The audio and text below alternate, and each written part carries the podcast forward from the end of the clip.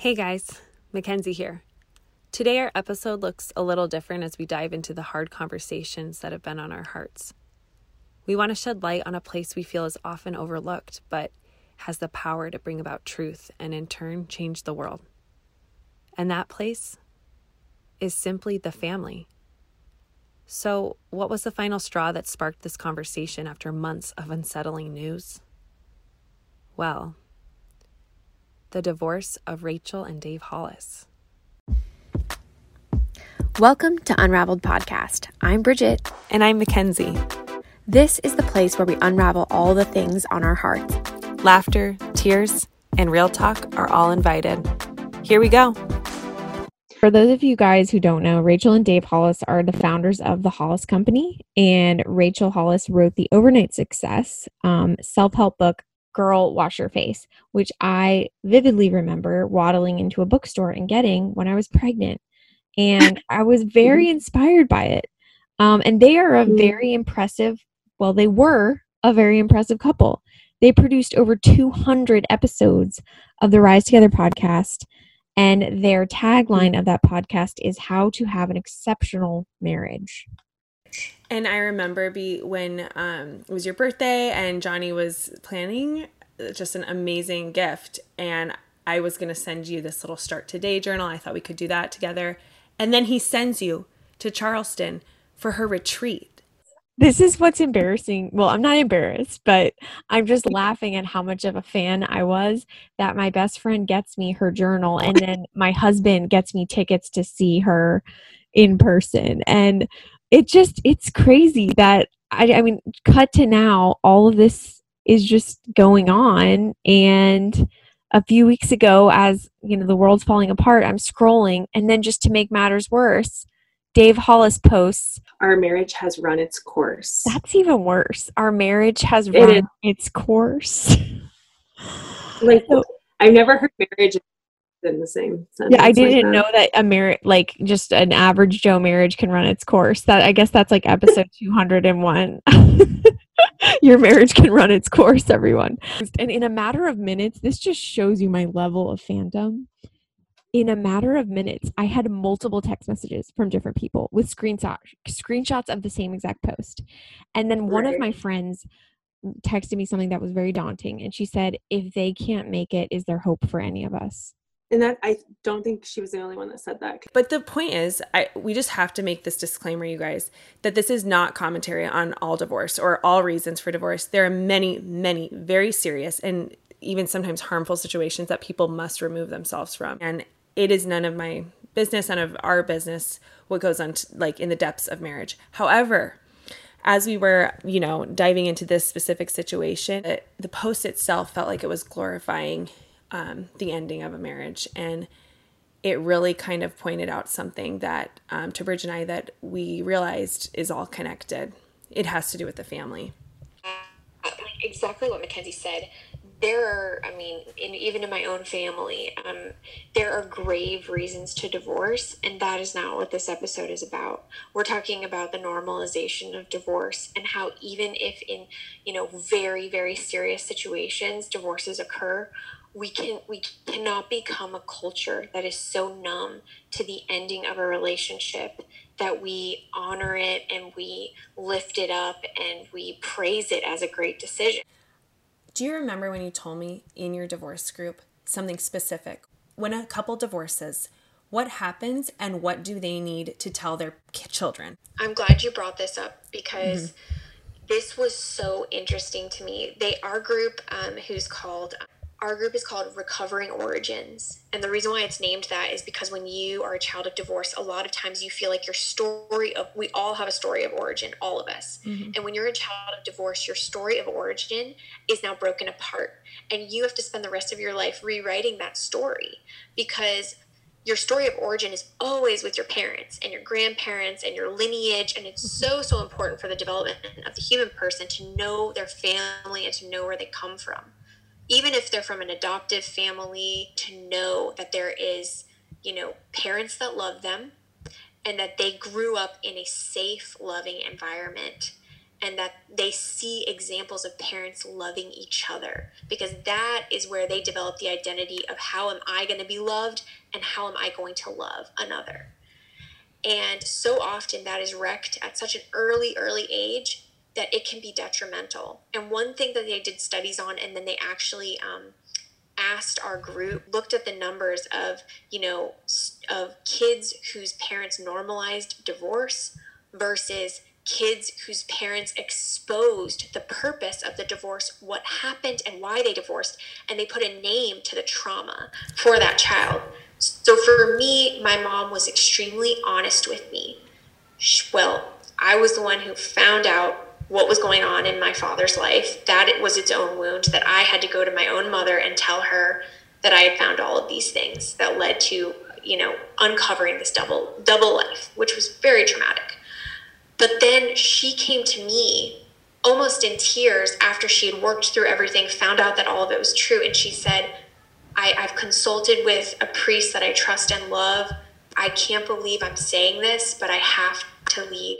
And that was broken many, many times for many, many years. And so the interesting thing is when it comes to recovery of these adult children of divorce, the numbers show that when parents normalize it, it takes almost an entire lifetime for that child to even know where to begin with their own relationships in their life because they see mom and dad are friends but they had to end their their marriage does that mean anyone that I become friends with and fall in love with means that the relationship I develop with them can end at any point in time?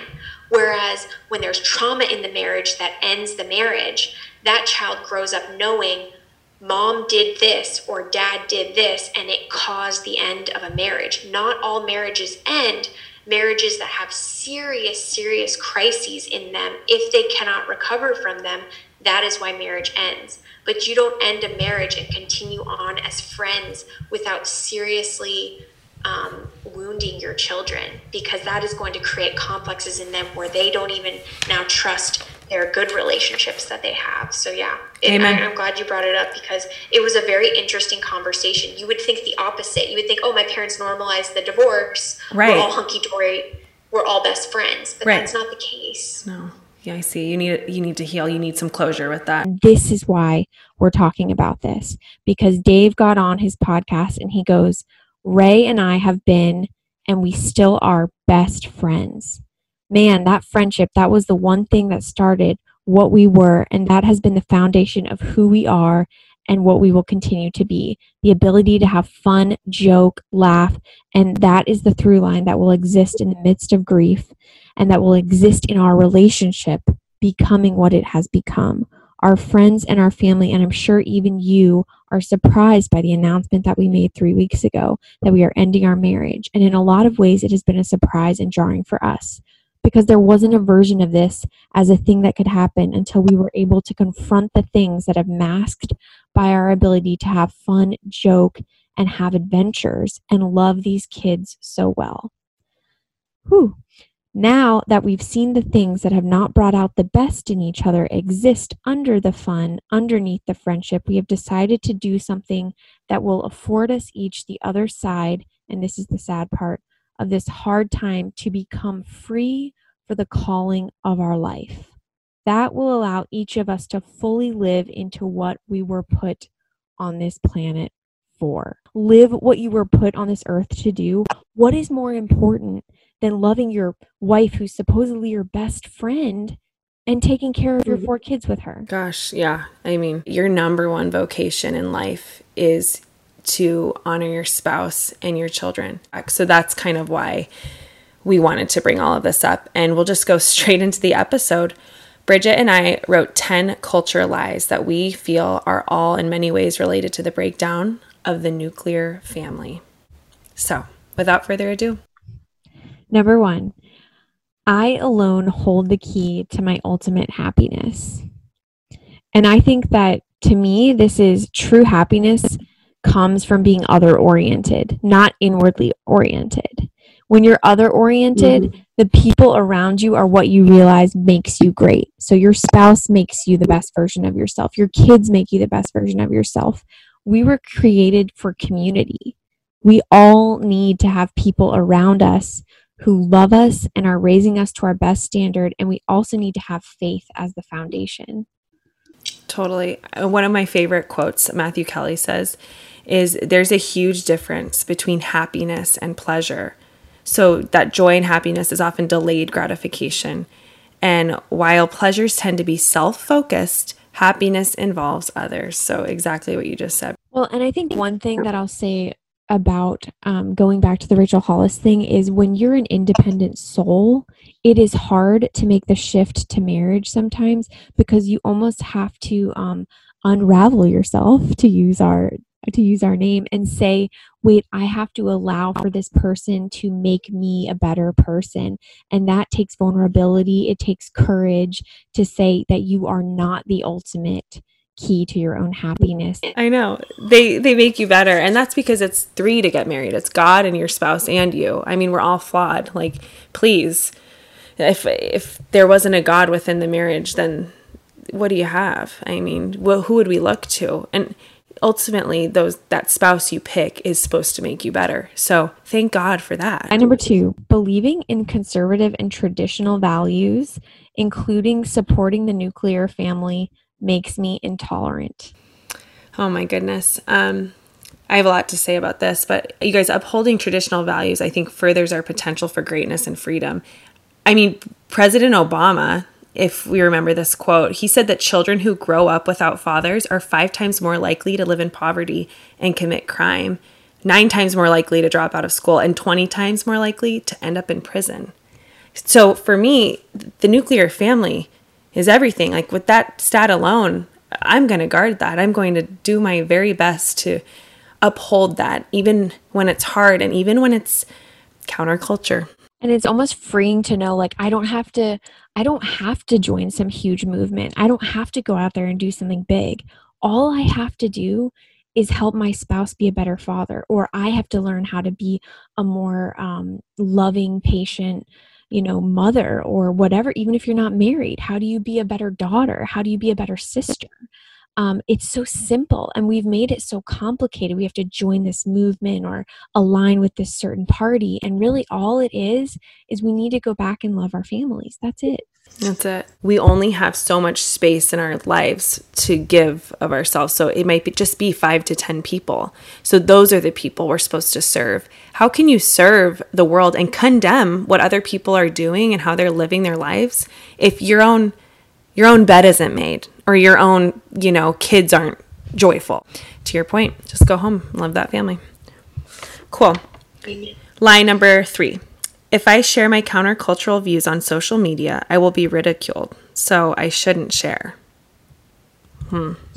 I think this is definitely a massive lie because um, even if there's one side that's being much more loud than another side, or let's say you feel completely outnumbered, you know, all my followers post this, but I feel that I want to share that you know faith is what is going to change these things around but you're so afraid because you're not hearing that message that's just one example well diversity of thought mm-hmm. is actually a good thing and when i learned that term i actually fell in love with it because a lot of people use the word argument but really it's just diversity of thought if it's said in a respectful manner and so if we don't add diversity to the thoughts that are out there how will constructive conversation start that will encourage people to rethink their values or their stance on things. We always have to do it in love and we always have to do it from a place of listening to the other person. But if we're just afraid mm-hmm. to ever share our beliefs or our faith, then there's one loud, loud voice monopolizing the conversation. Amen. And I think it's okay to be put into question sometimes. Like, it honestly reminds you of why you believe the way you do. And if we really remember that God is a God of truth, then you are not alone in standing by your truth because God is truth. He made it. So even if you feel like you're standing alone, you're not. God is with. Line number four because we don't believe the same things, we can't be friends. Well, that's not true. Jesus tells us to love our neighbor. And I, just had a recent experience with this where um, I had somebody point blank message me and ask me a bunch of different groups of people. Well, do you, how do you feel about you know these people or, or this group of people or this group of people? And I was able to give this person an example of a friend I have in every single group that they mentioned. And they mentioned things like, you know, how do you feel about gay people? How do you feel about trans people? How do you feel about, you know, um, women who have had abortions, like women who have given up their children for adoption? I was like, actually, I have good friends in every single one of those categories. And the person wrote back and said, wow, I have a lot of thinking to do because I didn't know that you could coexist with people who are so different than yourself. You look at Jesus, he was friends with everybody, and everyone like glared at him for it you know, they were like, how can you be friends with that horrible person either? Maybe you can learn something from that person in a different, you know, place than you. I love that. So, oh, yeah, I, I think we absolutely can all learn from each other, no doubt. Line number five the color of my skin determines if I have privilege. This is a tough one. It's going around all over um, Instagram and of the like. And I think we just have to um, take every situation as it comes, person to person, and judge people by their merit, not by their skin. Um, and also, we don't really know anything about another person because we haven't walked a day in their shoes. So, how can I tell you you have privilege?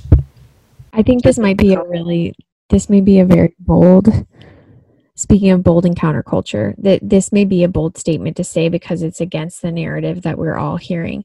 But I just don't, I, I have to reject the notion that a single race has ultimate privilege. And, and I've already told friends this. I will not raise my children to believe that. I am never going to sit my children down, even though I've read 20 memes about this. I am never going to sit my white children down and ever tell them that they have privilege. I'm so sorry. Feel free to DM me if you disagree with that. But why on earth would I ever put the thought into a perfect, innocent mind that they are better than another mm-hmm. human being? Why would I do that? And why are people encouraging us to do that? We need to really think through the narratives that people are telling us to promote in our families and in our circles. Why would we why would we ever perpetuate that thought? To me, it's mm-hmm. just like love your neighbor, be kind to every single soul you meet. Be loving to everybody that you meet. So yeah i don't i i reject that there's blanket privilege on one race. I think god made all of us the same. I agree with you. And it gets dangerous when we're being told we have to tell our children something like that. That puts them that puts everybody at a um, disadvantage. Every single race if we tell our children to think that way we're putting everybody we're giving everyone a disservice. I'm with you, sis. Okay. Line number six. Because I'm pro life, I don't support women's rights.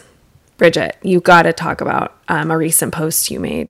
I I loved what you spoke about. I loved the research you did behind it, and I don't think even my pro life sisters and brothers even know about this.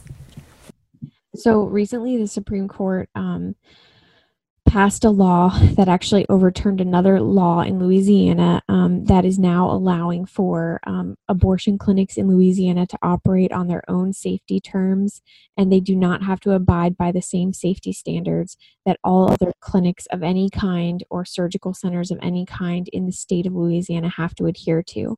Now, this was a big deal for both you know, conservatives and liberals, pro life, pro choice, because um, to say it in plain man's terms, at this point, abortion clinics in Louisiana have free rein to operate however they please. There could be rat feces on the ground, there could be bloody utensils, there could be rusty utensils, and they now have to. They, they now have the ability to operate under the standard of their choosing. And for the Supreme Court to protect that um, and not protect the woman walking through the doors of those clinics, I think this decision is starting to make people th- rethink their trust in Planned Parenthood. Because I posted a video on social media explaining what was passed because I saw a lot of memes circling and I'm like, I don't think these people who are pro choice really understand what they're promoting here.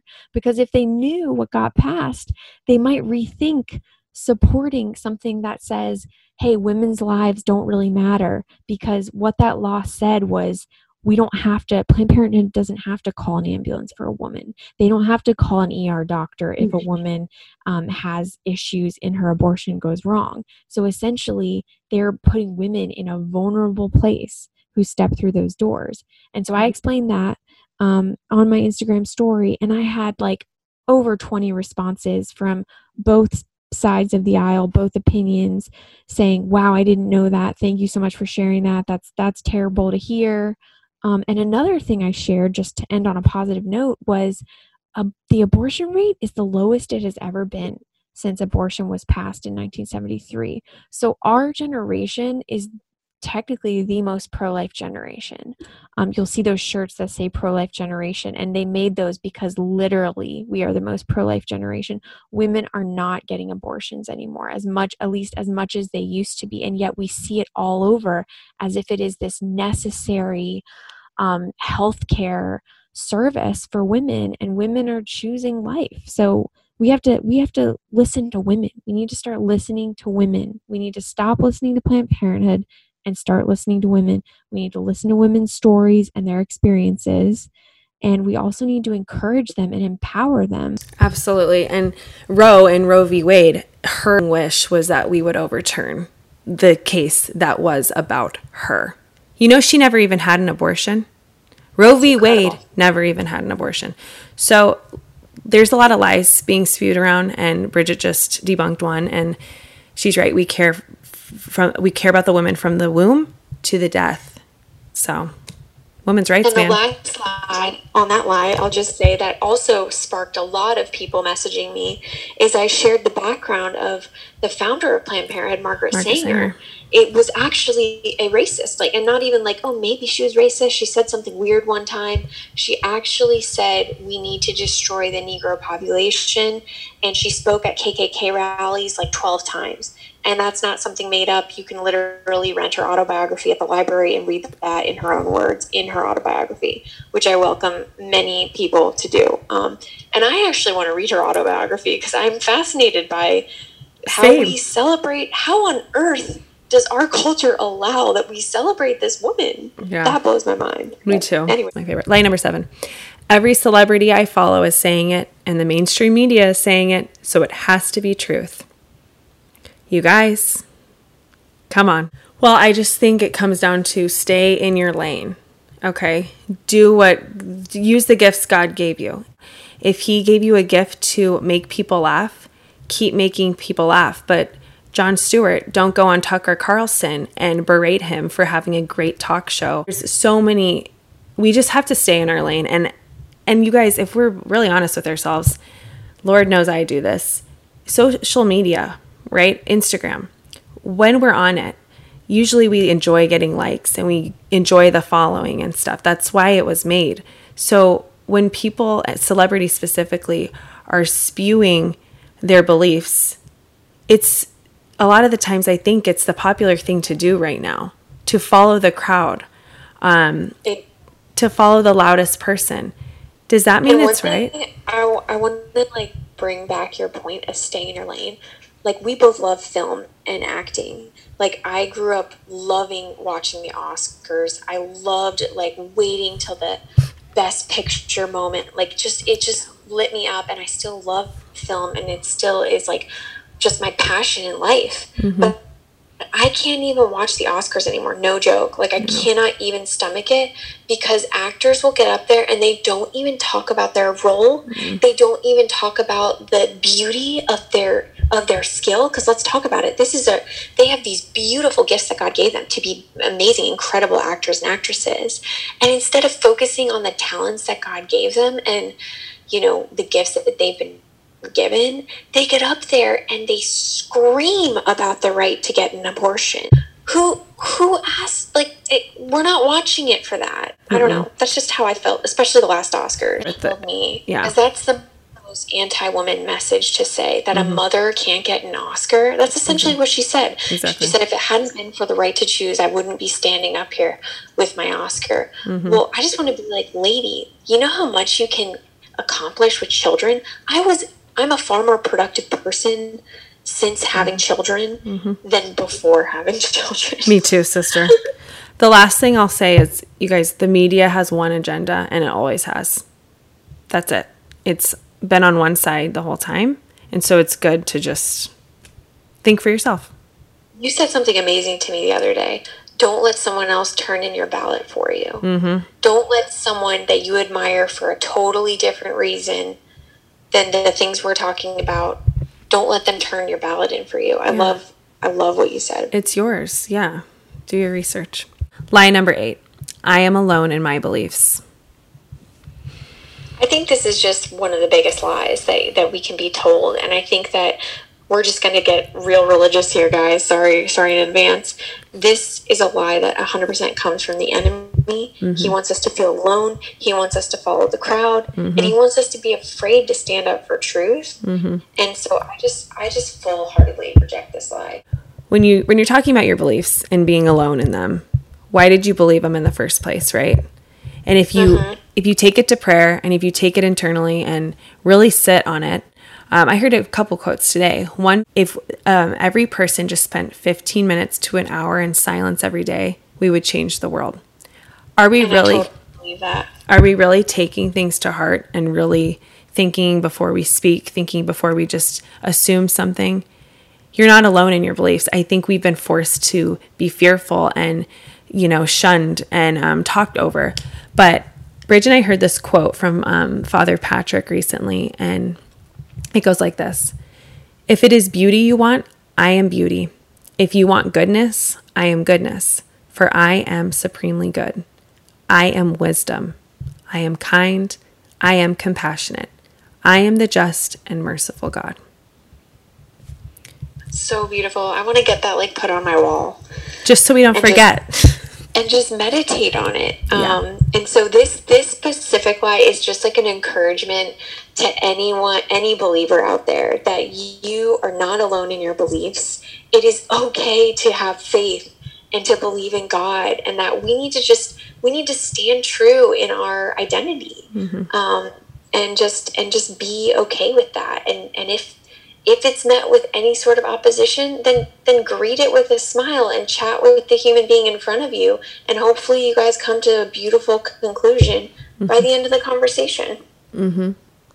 exactly. Um, this one just might be maybe you've never heard this term before, but lie number nine: spiritual warfare doesn't exist. And I only recently um, kind of was made aware of what spiritual warfare is. And when I first heard it, I'm like, that sounds super strange. That sounds like you literally are fighting demons in your mind and that you're just not right with the head and need to see a doctor, probably. But actually, the more I researched this topic and I listened to talks on it and have read different books and articles, spiritual warfare is honestly just, first of all, the understanding that there is good roaming this earth and there's also evil on this earth. And if we don't admit and accept that there are evils in this world, then we are going to be walking around without a full understanding of what's going on beyond what the human being can see. And it's not to say we should walk around scared, it's just to say we need to be cognizant of always asking ourselves is this is this from good or is this coming from a spirit of um, anger or, or evil or how did we need to always be mindful of how is something making me feel if something is giving you unrest it is likely not from god even if it is painted as a good movement even if it is painted as a New York Times bestseller, we should all read this book. You have to read this book. It's going to change your mind about how you see the world. If you finish reading that book and your heart is unwell and you can't sleep at night, that is probably not a good book and it's probably not of God. spiritual woundedness too, because all of us, um, from childhood, from little moments to big moments that happen in our lives, are wounded. We all are wounded. And so we carry those wounds around our whole lives unless we face them. And it's just a fact. And so the evil one, he hates holiness, he hates goodness, he hates all of that stuff. And he, all he wants is for us to maintain this like place of comfortability always in everything we do. And he puts us, he reminds us of our failures and he reminds us of um, our sins and he reminds us of shame and how we've hurt others and he reminds us of how others have hurt us. He wants us to never forget those things. He wants to just make them bigger than they are and he wants us to live around with them and um, project that onto other people. So until we go inward and really work through this spiritual warfare and this spiritual the spiritual woundedness, we cannot we cannot go out and tell the world how to live. All we can do is work on ourselves. And that has taken me years to understand too. It's like such a heavy thing. Like who wants to unpack their whole childhood and middle years and all of their shortcomings? But we have to. That's where the work is and that's where the joy comes. But if we're being really honest with ourselves, like we all have work to do. The enemy wants all of us to go against each other. Well, I was just going to say too that um, it's not um, some some huge thing that can happen in your life. Also, happen in little conversations, mm-hmm. whether it's with your spouse or let's say you know there's people that are home because of covid and they're staying with family members that they're not usually with mm-hmm. and spiritual warfare can literally be misinterpreting somebody's words and all of a sudden a fight's happening in your kitchen and you don't even know why you're mad at the other mm-hmm. person mm-hmm. but you have an unrest and you have kind of this anger in your heart and in your spirit and you don't even know why it's probably about the dishes or something mm-hmm. and like if we're more mindful of those many many attacks we can completely change our mood mm-hmm. in the moment and say oh no like you know those funny t-shirts like not today Get Satan. behind me i'm not gonna let you in my house right now right you're not coming into my Right. And um, and there's this one quote I really love from Saint Padre Pio. He says, "If any thought agitates you, this ad- this agitation does not come from God, who gives you peace, bringing the spirit of peace. The other is from the devil." And I hate to say it, because we don't, we don't want to speak his name, but we need to think through is looking through my social media feed, and I'm talking to myself here, is this causing me agitation? Well, guess what? And I need to put it down. It's not from God, and I need to put it down, and I don't need to focus on it. Amen. To love is to will the good for the other. That's another thing we can just always be thinking. And I think if you take that little line and you just carry that with you, you can always combat those little negative moments of spiritual warfare even if it's a family member, you know, questioning your beliefs or writing something mean to you on Facebook or whatever it may be. Um, it could be a small thing or it could be something that deeply hurts you. But if you just carry in your heart, you know, to love is to will the good of the other, even in a hard conversation, even in a difficult moment, you can stop for a minute before you respond and you can say, I need to love right now and mm-hmm. I need to look at this person and treat them like a daughter or son of God because that's what they are, even if we don't see it in the moment. Amen. Which brings us to our last slide. God is not real. Wow. I mean, I just think that that is the biggest lie of them all, which is why we're ending on it. Yeah. Because I think both of us have had very clear moments in our life where mm-hmm. God was so apparent to us totally. on a personal level. I mean, God has carried me through so much personal trauma and and given me a beautiful life and i don't think that that just happens from poof i think mm-hmm. that that happens through developing a relationship with your creator mm-hmm. um, and it is what you make it and that's the thing god is real whether you whoever's listening whether you want to believe it or not but you will see his realness the more you put into the relationship it's just mm-hmm. like any friendship. If you don't call your friends but once a year, you're probably not great friends with them. but it's like Lindsay and I, like we're, we're, we're memo, voice memo texting every mm-hmm. day. Mm-hmm. We're talking all the time. If you treat your relationship with God like that, like they're your best friend, mm-hmm. they are, he's going to be very present in your life. Totally. Instead of, you know, hopefully wait. You don't want to wait till the last second to realize God's been waiting for you. I think that's the best way to say it. Be is like he's gonna always be there. He's always here for you. But why would you want to wait when he offers such a beautiful life and such a beautiful um, perspective on life? Because life's really hard and it's going to beat you down, and things aren't going to go your way. And um, there's going to be tough seasons, and there's going to be all the things. And then there's going to be a time in your life where you just want to work really hard to get past anything that you're holding back from living in a more joyful life. So I think he is so real. And I believe, I always say this in multiple conversions, which is called a reversion. Just because you haven't had this huge come to Jesus moment, I always looked for it my whole young, young, young life um, because I would hear those testimonies and I longed for it so badly. But I also didn't want a huge death and tragedy to happen in my life to get there. But He'll seek you in the little things. He'll He'll speak to you through friendship, through other people. I've I've been places before where I, I I just am looking at a human being and I can see Jesus in their eyes just by what they're telling me. And those are unforgettable moments. He'll he'll seek you out. He will find a way to find you.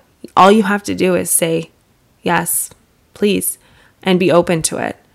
He'll find anything, anything for you because he loves you individually. I heard one time like he'll use a hot boy in the in your, the high school that you have a crush on to find your heart. He will do anything that he needs to get to you. Well, I mean, case in point, he brought all of us together to become friends. Yeah. I mean, we met at a retreat. Johnny came along on this retreat when we had just reconnected. I mean, he, if you look into like the details of your life, God's hand is usually written all over it. Mm-hmm. And it's the same during these hard times. Mm. If we try to carry the burden of what's happening right now in our culture with with our just ourselves and the little just the minuscule abilities that we have to carry such a burden. I mean, no wonder there's mental illness through the roof, there's anxiety through the roof. It's just because we need to rely on a higher power in these times. And It's all we have. God. And he, he loves all of us. And he and you're right, you see him in friendships. You see him in your family. Mm-hmm. You see him maybe even in strangers that you meet in the side Totally. side of the road. You have a beautiful encounter with them. Mm-hmm. And that's God. And so we need to name it and we need to acknowledge it and we also need to just share it. I mean, Mm-hmm. Especially right now. We have no choice right now because it feels so far. But he's here. And that's what we really just like, Kenz and I want you guys to know.